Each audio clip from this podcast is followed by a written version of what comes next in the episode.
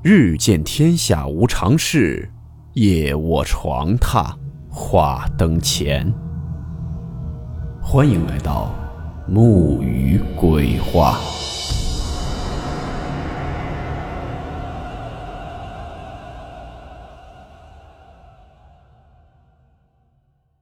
大家好，我是木鱼。今天的故事来自网友阿峰发布的帖子。故事名称：不想回家的同事。温馨提示：本故事含有未经证实的内容和边缘化知识，部分内容超出普遍认知。如感到太过冲击自己的主观认知，请大家当做故事，理性收听。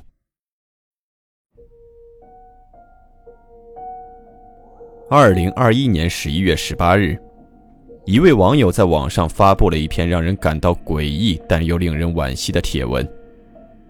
帖文一经发出，就受到了许多网友的评论，甚至是指责网暴。而阿峰迫于压力，在不久后就把这篇帖文删除了。这是发生在二零一九年三月份的事情。我叫阿峰，是安徽合肥人。故事的主人公优米也是合肥人。毕业之后，阿峰选择留在江苏常州。下面所讲述的这个故事，则与阿峰的这份工作有关。由于工作需要，阿峰总共一行五人，四男一女，要从江苏常州去往河南焦作武陟县出差。工作内容呢，则是要在这里做一场为期一周的教育市场资源整合活动。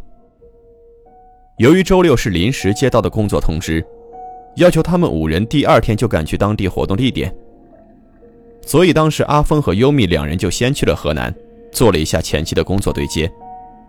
另外三男还在石家庄进行上一场工作的收尾。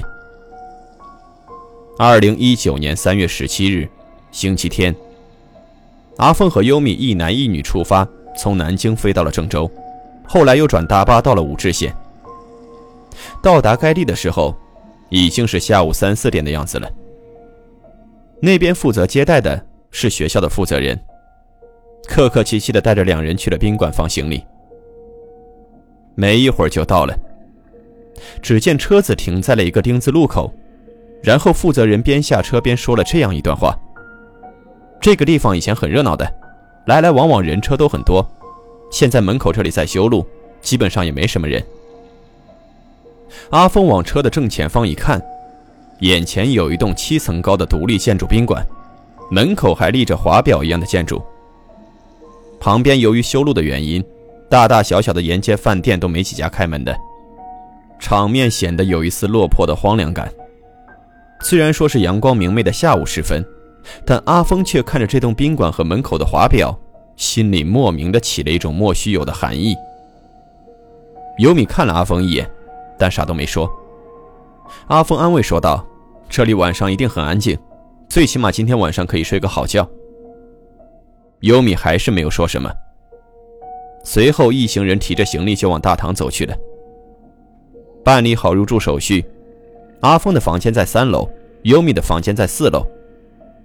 优米看着手机说：“这个酒店看起来很诡异，如果房间要是在走廊尽头的话，我是绝对不可能住的。”阿峰又连忙安慰道：“没事儿，你不要自己吓唬自己。”但让阿峰没想到的是，一出电梯就发现他的房间居然就在右边的尽头。结合着优米刚刚说的话，虽然心里感到一些不舒服，但还是打开了房门。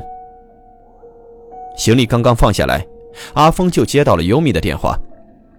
电话那头的优米居然也说，他的房间也在走廊的尽头。他想要下来换房间，不过经过一天的长途跋涉，两人都有些饿了，于是两人商量一下，决定先去吃点东西，回来的时候直接在前台换房间。两人吃完饭后，又去了项目地点和几个负责人对接。完成后已经是晚上十点多了。回酒店后，优米叫阿峰上去帮他拿行李，因为优米自己不敢上去。而阿峰一大男生觉得也没啥不妥的，就上去帮他取行李了。不过这优米的房间场景确实是有点奇怪。到了优米房间，打开门的一瞬间，映入阿峰眼帘的是一片窗户玻璃映射的 LED 深蓝色光。漆黑的房间里，深蓝色的光洒满屋子。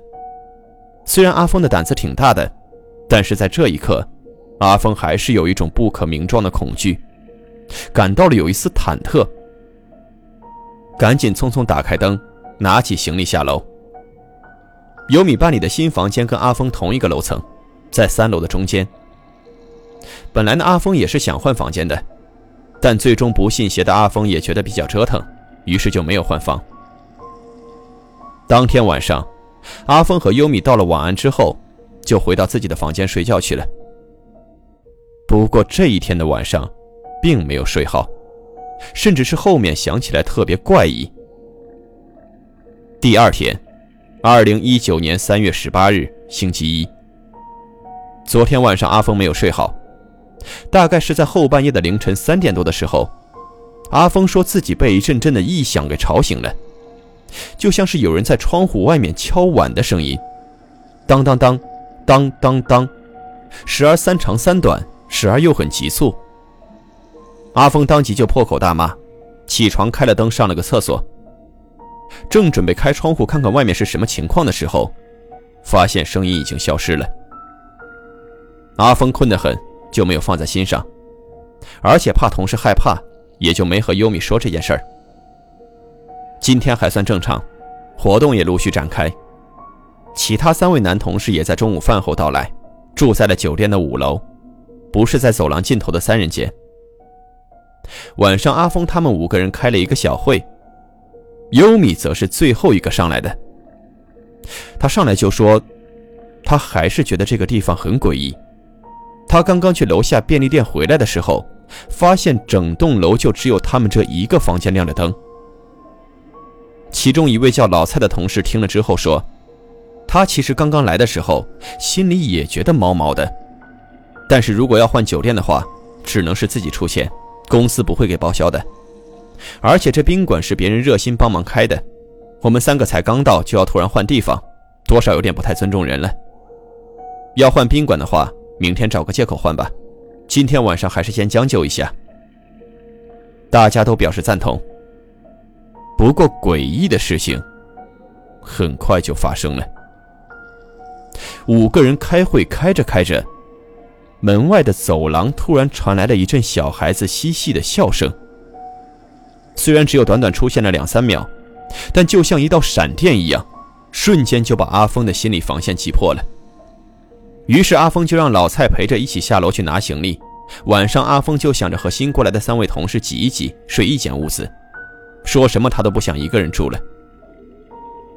到了阿峰房间的时候，阿峰去上了个厕所。期间的老蔡在沙发上坐下。房间规规矩矩正方形的布局，进门左手边是卫生间，正前方是窗户，窗户下面是沙发。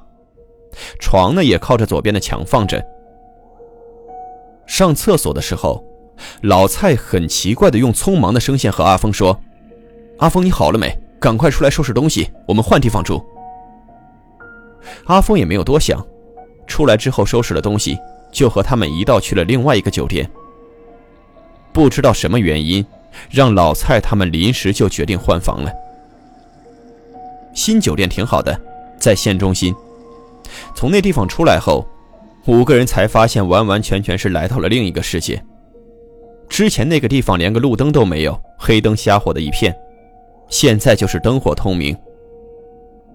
一行五人呢开了三间房，从左到右分别是两个双人间和一个大床房。阿峰和老蔡就住在中间的房间，另外俩男生住在左边的双人间，优米就住在了那个大床房。这一天就这样过去了。不过第二天，优米就出事了。二零一九年三月十九日，周二，优米发烧了。早上，阿峰他们都来到了活动现场，发现优米没来，打电话询问才知道他发烧了，现在正在房间里面休息。同事们也觉得没什么，让优米就在酒店里休息。他此次的任务是前期对接。现在基本都完成了。晚上回去的时候，四个人给他带了一些东西，之后就回房间睡觉了。这一天也就匆匆忙忙的过去了。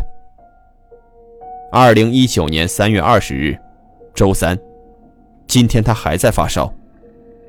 和老板通过电话后，阿峰放下手中的工作，带着优米去了医院。到了医院，医生就给他打了一针退烧针，然后就回酒店了。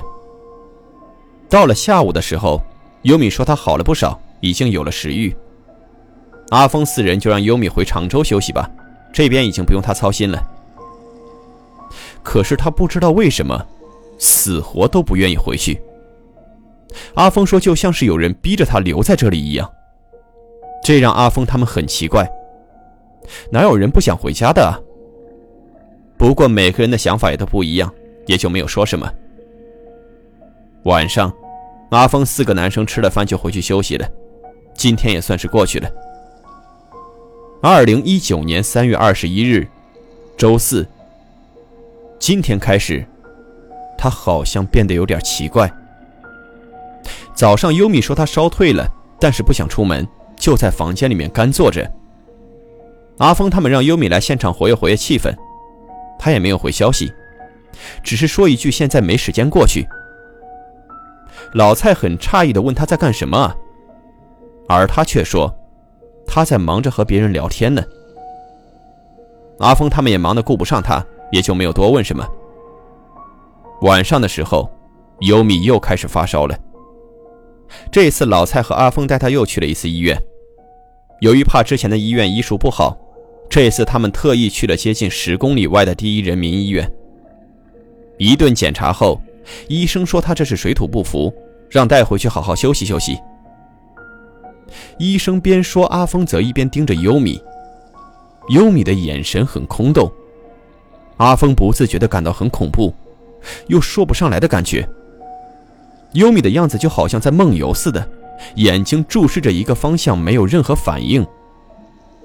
今天就这样结束了。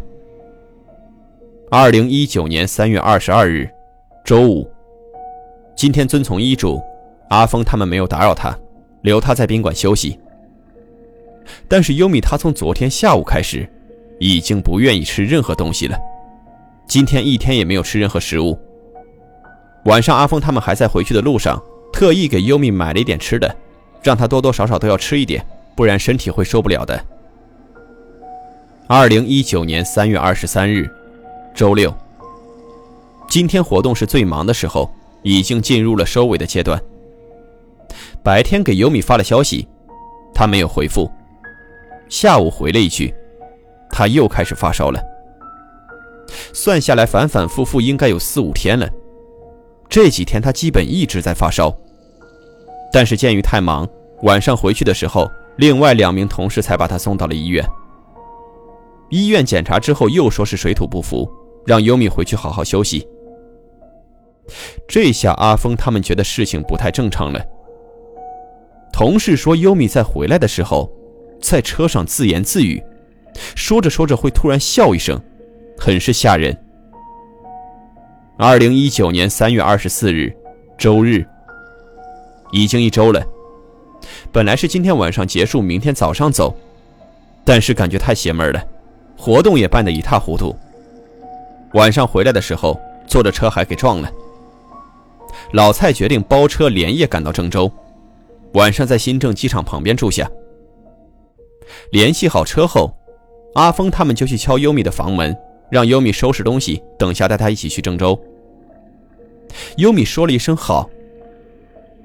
半个小时后，车到了。阿峰他们在楼下等他，但是优米迟迟没有下来。阿峰和老蔡上去敲门，屋内传来了优米的声音：“我不去了，我明天自己去机场。”阿峰他们实在也是拗不过他，加之他们也不想住在这里，于是就先走了。路上给优米买好了从武陟县到新郑机场的城际高铁票，发给他之后。四人很快就到了郑州。二零一九年三月二十五日，周一，一觉睡到了中午，下午三点多的飞机回常州。阿峰打电话给优米，但是无人接听。老蔡打电话给酒店前台，让前台去看一下优米的情况。过了一会儿，前台回电，前台说他让阿姨去看了，那边啥事儿都没有，里面的女生的声音也挺洪亮的，听起来不像是生病了，就是不愿意开门。话说到这儿，阿峰他们就想到，前几天让回常州，他也不愿意回去，今天醒了不回消息，也不来机场，像是在刻意躲避些什么。和他发了一段语音后，四人就出发去机场了。因为大家都是成年人了，自己有自己的想法，四人也劝他回来，他也不愿意回来，就只好把他的机票退了，让他回来的话再和他们说。拖着疲惫的身子落地南京，又转高铁回常州，到家已经是晚上十点多了，洗完澡就睡觉了。今天一天就在疲惫中过去。二零一九年三月二十六日，周二。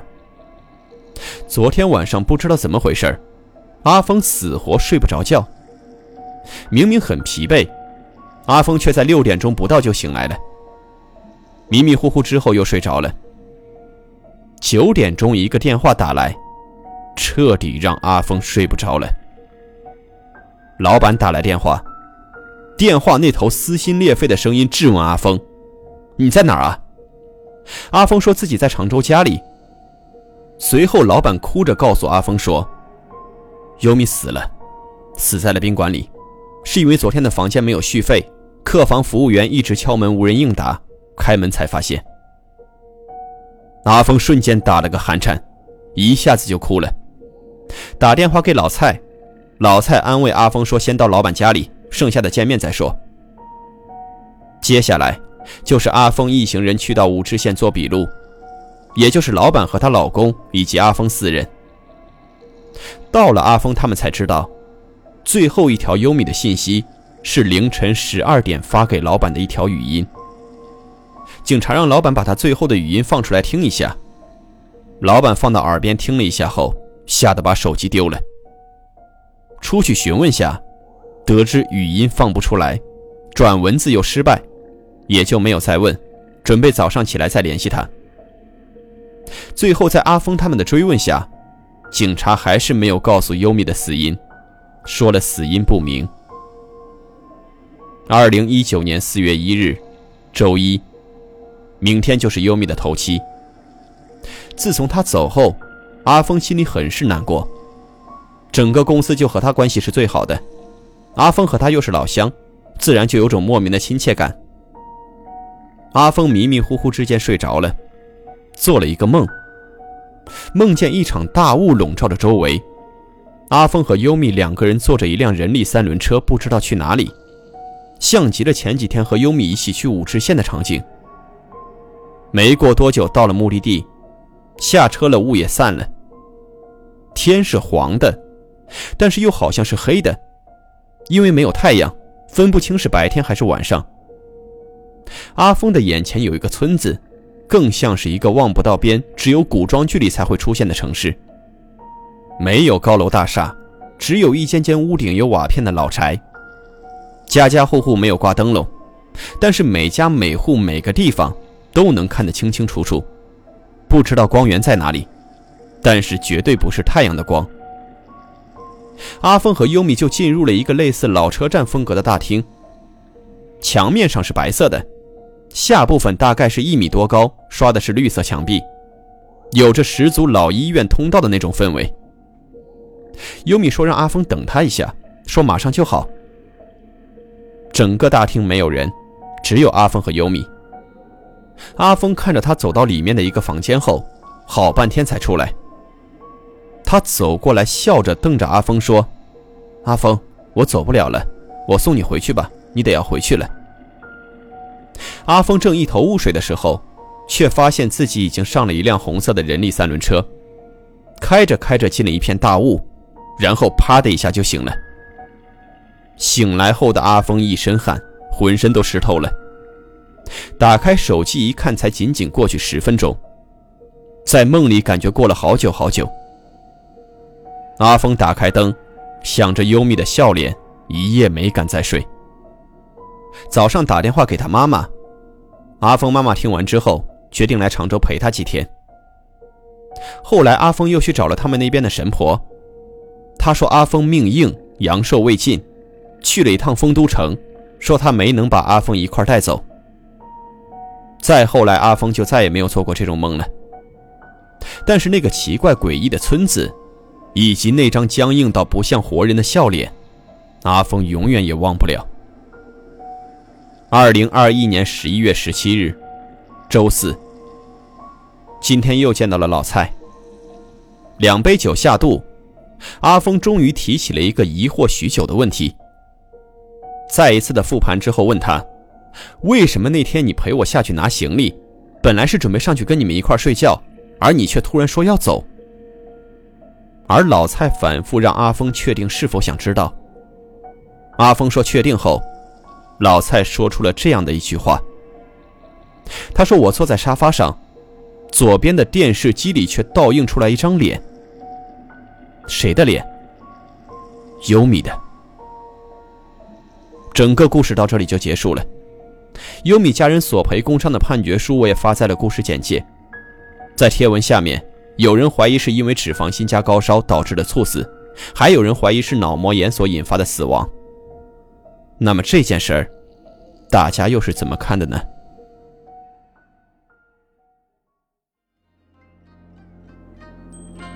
好了，我们今天的故事到此结束，祝你好梦，我们明晚见。